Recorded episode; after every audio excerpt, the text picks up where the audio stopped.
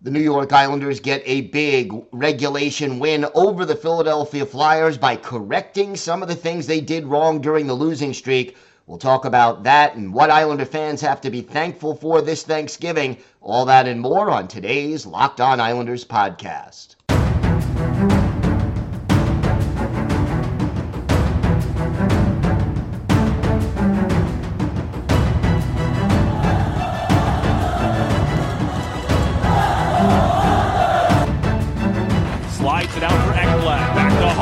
Blocked by Pelech and Price. Another spectacular stop. Broussard tees it up, and a save is made by Bobrovsky. Nelson, Barzal with the open net, and he scores!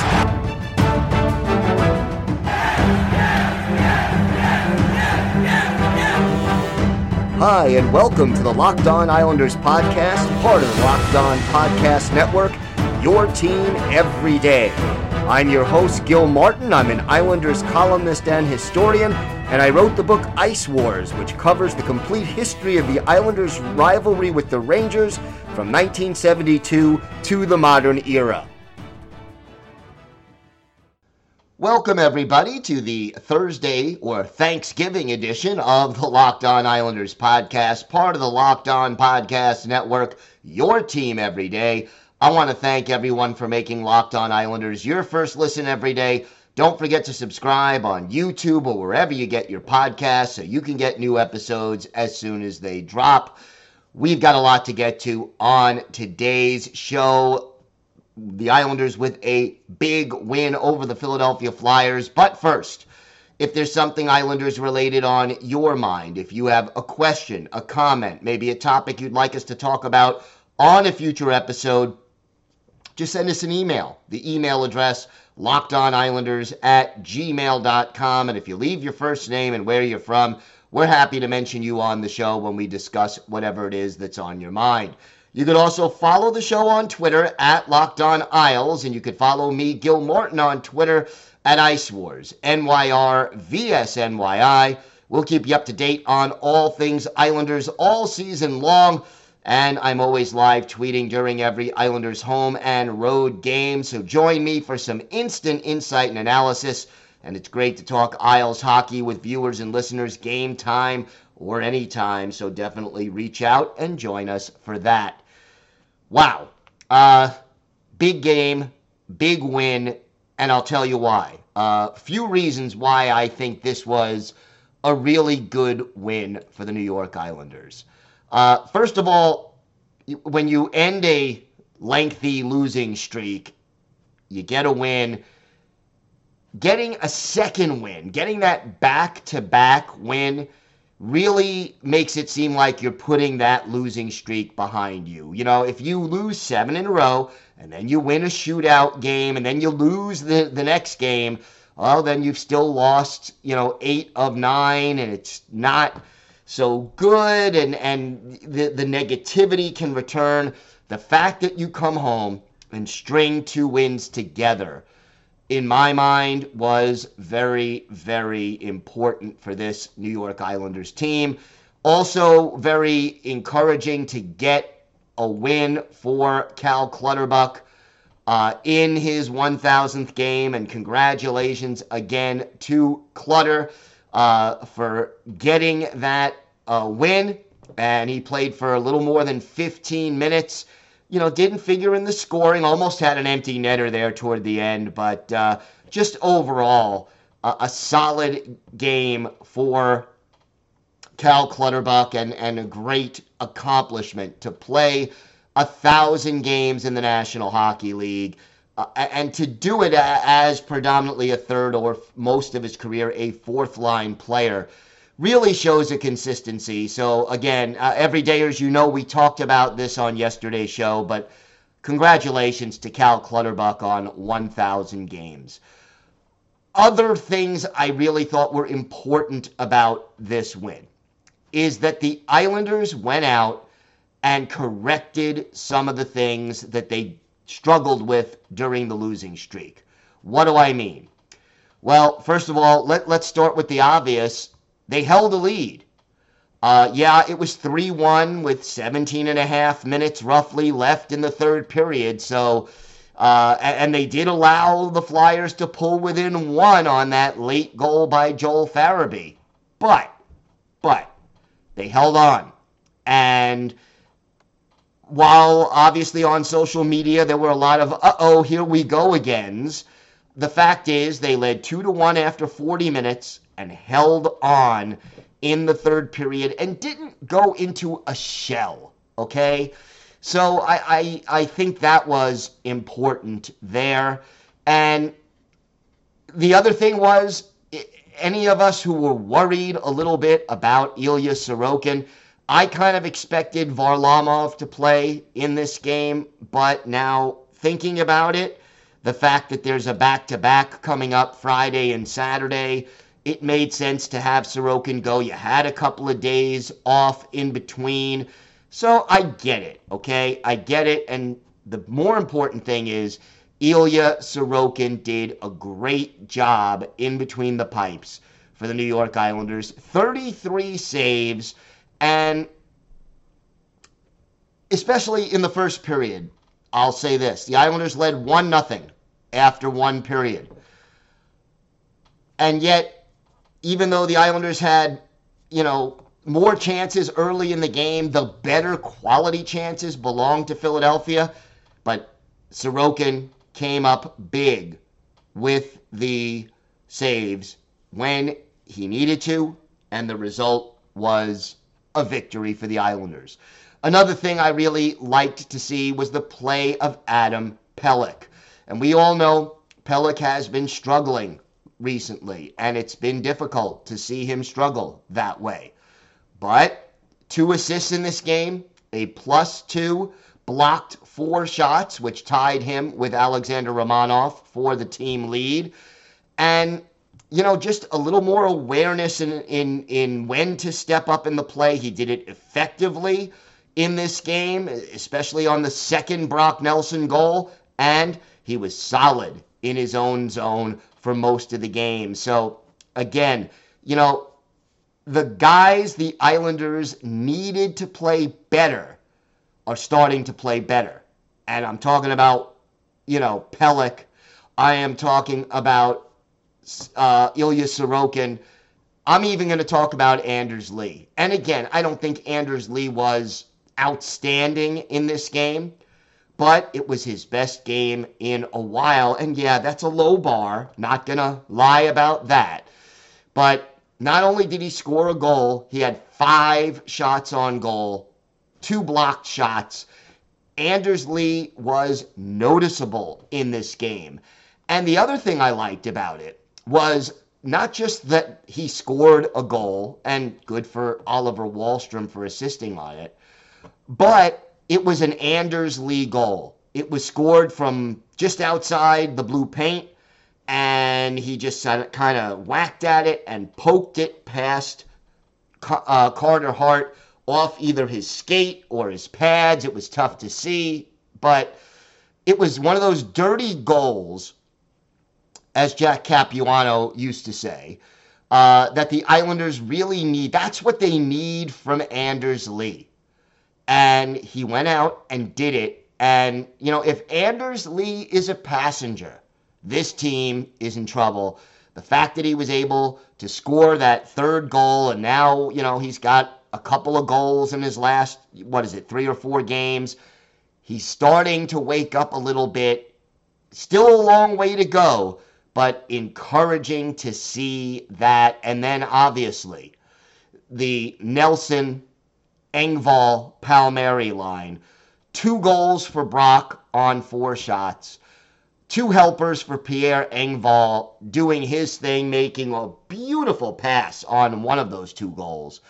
And then, Palmieri doesn't figure in the scoring, but again, that line had chemistry, and that was good to see. And then, here's another stat. Blocked shots by forwards in this game. We mentioned Anders Lee had 2. Simon Holmstrom and J.G. Pageau had 3 blocked shots each.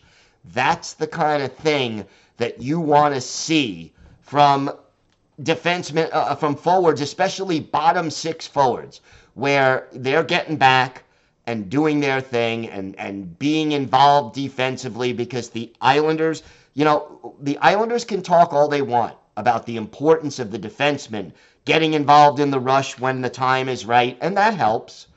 But having the forwards back check effectively is a big part of this team's success. It's something they haven't done consistently this season, and they did it better last night against the Flyers, and it's one of the reasons they won. All right, we have got more to get to. We're going to talk about some more key takeaways from this important win over the Flyers. Plus, we'll have our hero and go to the game. And for our Islanders' birthday of the day, an enforcer who was only with the Islanders for 20 games in 2008, 2009, but at 6'7", he's one of the bigger Islanders in the team's history. Let's see if you can guess who that is. We've got all that and more coming up on today's Locked On Islanders podcast. So another thing I really liked about this game, and there were a few. I mean, again, not a flawless performance, but an encouraging performance, and I'll add to it. Anytime you can beat the Philadelphia Flyers, that is even a little bit sweeter.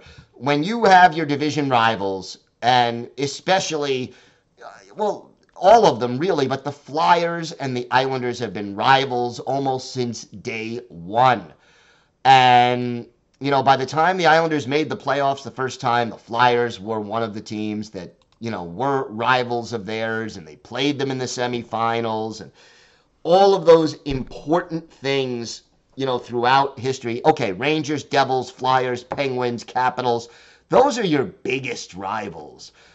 Carolina is sort of gaining, but it's more of a recent thing. But you beat Philadelphia. That's just a little sweeter if you're the New York Islanders. So you pick up 2 points in the standings. You're only 2 points behind Philadelphia now.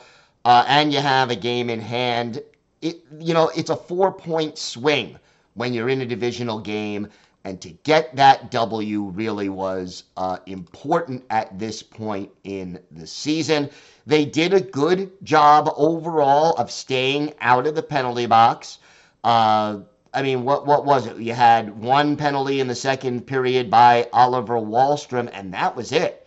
So you stay out of the penalty box. You don't take those lazy penalties. And by lazy penalties, I'm talking about, you know, you're beaten on a play and you hold or you hook or you trip or you interfere because you're not moving your skates. You know, when you take those kind of penalties, that's when you're in trouble. And the Islanders didn't do that against the Flyers. And yes, the Flyers had some cheap stuff that wasn't necessarily called, but the Islanders kept their cool. They did not let it bother them, and they end up skating away with the victory. And, you know, I'll take it a step further. Third period or late second period, I'm trying to remember. But toward the end of the game, Islanders ahead. I think it was early third period. And, you know, one of the Flyers roughs up Oliver Wahlström. And should have been a penalty, was not called. But to his credit, Wally just skates away. And, you know, maybe, you know, these two teams meet again Saturday. So maybe Wally gets his revenge then at the appropriate time with a hit or some kind of a message. But at the time when you're holding on to a third period lead, sometimes discretion is the better part of valor. And Wahlström did the right thing by skating away at that moment. And I give him credit for the way he handled the situation. So good job by Oliver Wahlström in that situation. And yeah, I would have liked to see the Islanders stick up for each other a little bit more at times with some of the cheap stuff that the Flyers were going for. But you know what? The best revenge is getting 2 points in the standings, and the Flyers get none. And so I'm glad to see that. As far as our hero and our GOAT of the game, to me, I'm going to give it to Brock Nelson 2 goals, a +2, 4 shots, won 6 out of 8 faceoffs. And, you know, when your team wins 3-2 and Brock Nelson has 2 goals, I think he deserves the hero of the game. Ilya Sorokin would be a close second, but to me, got to go with Brock. Brock and roll, baby, as Brock Nelson continues to be the most productive offensive player on the Islanders. 10 goals, first Islander to reach double digits. Pierre-Engvall, by the way, 9 assists. So that's encouraging now as well. As far as a go to the game, I have to go with Matthew Barzal. And there was no player in this game that was really, really terrible. But Barzy only had 2 shots on goal.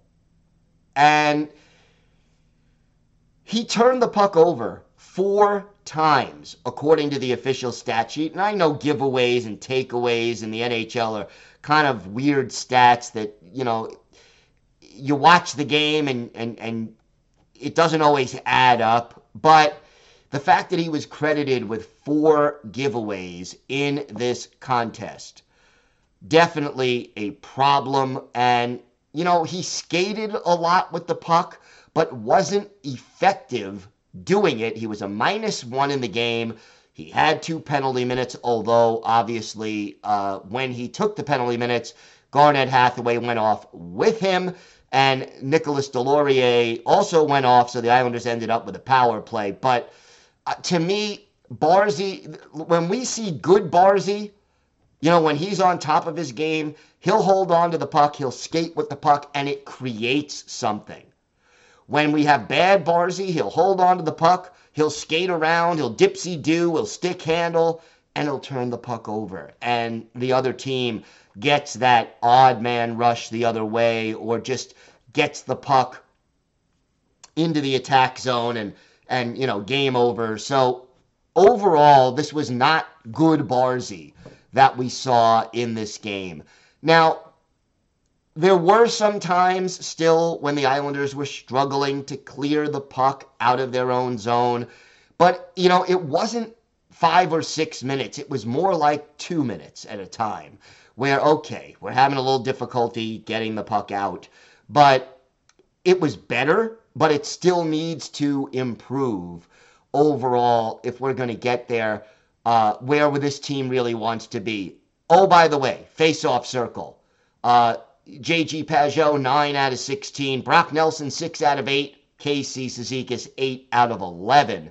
So that was good. Bo Horvat lost 8 out of 18. He was below 500. But overall, Islanders solid in the face-off circle. And again, those are the little things that a team like the Islanders needs to do if they're going to win hockey games. So to me, this is a step forward.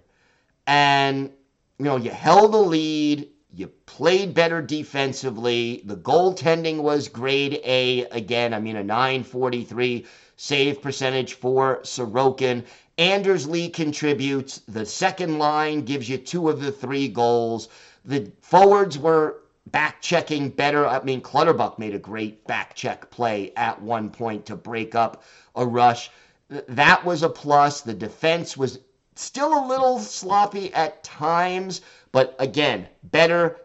Overall, this is more of the formula we need to see from this team if they're going to get back on track and start winning. And now you've put 2 wins together, and let's face it, the next 2 games are both against teams that did not make the playoffs last year. Now, that's not to say that these are easy games, but Friday in Ottawa, Saturday back home against Philadelphia, and then, you know, realistically, it's a 4 out of 5 games stretch with all division opponents. We just beat Philadelphia. We have Ottawa, and then it's Philly, Jersey, Carolina. These are important games. And hopefully the Islanders get back into their groove. Oh, and one more thing. Is J.G. Pageau snake bit or what? I mean, he just can't seem to hit the backside of a barn right now. He had some scoring chances, and that was encouraging. but still 18-goal games into the season, J.G. Pageau looking for that first goal, and that's got to be bothering him. I mean, yeah, Sebastian Aho doesn't have a goal yet. Scott Mayfield, who missed, a lot of games, 8 games with injuries, he doesn't have a goal yet. Adam Pelech doesn't have a goal yet. But those are not guys who you're counting on to score a lot of goals. Whereas, J.G. Pageau, while he's not going to be a 30-goal guy, having 0 goals in 18 games, not what you expect. So they got to get him back on track, and we will talk more about Pageau coming up. We've got more to get to on today's show. We're going to spend a little time talking about what Islander fans have to be thankful for this Thanksgiving. We'll have our Islanders birthday of the day. All that and more still to come on today's Locked On Islanders podcast. By the way, Locked On has launched the first ever national sports 24/7 streaming channel on YouTube. Locked On Sports Today is here for you 24/7, covering the top sports stories of the day with the local experts of Locked On, plus our national shows covering every league. Go to Locked On Sports Today on YouTube and subscribe to the first ever national sports 24/7 streaming channel. And yeah, you'll see Locked On NHL on there. And, I do host the Monday show and co-host the Friday show, so look for us there. Let's talk about Thanksgiving. It is one of my favorite holidays. I mean, food, family, and football. Can't go wrong with that. No hockey. NHL kind of takes the day off, which is fine, and everybody will be back in action on Friday, and all good. No Islander game on Thanksgiving. Okay. But what do Islander fans have to be thankful for? And I've been thinking about it, and there are a lot of things. Let's start with this. The history of this team, the 4 Stanley Cups, the era between 1974 and 1985, let's say, that 11-year period when Al Arbour was the coach, when they went to the playoffs every year, went to the semifinals or the finals, 4 straight Stanley Cups, 5 straight Stanley Cup final appearances. All of those years were incredible. And you got to be thankful if you're old enough to remember them. And if not, you can watch a lot of those games on YouTube or on NHL Network a lot of the time during the offseason. But those teams were so special. And, when you've got a team that can, the beautiful thing about Al Arbour's team, they'd find a way to beat you no matter how you did it. So if you wanted to play physical, they could get physical. Gordie Lane, could be physical. Dennis Potvin could get physical. They had guys, Clark Gillies, you didn't want to mess with him. They had guys who could play that way if the Flyers, Broad Street Bullies were gooning it up.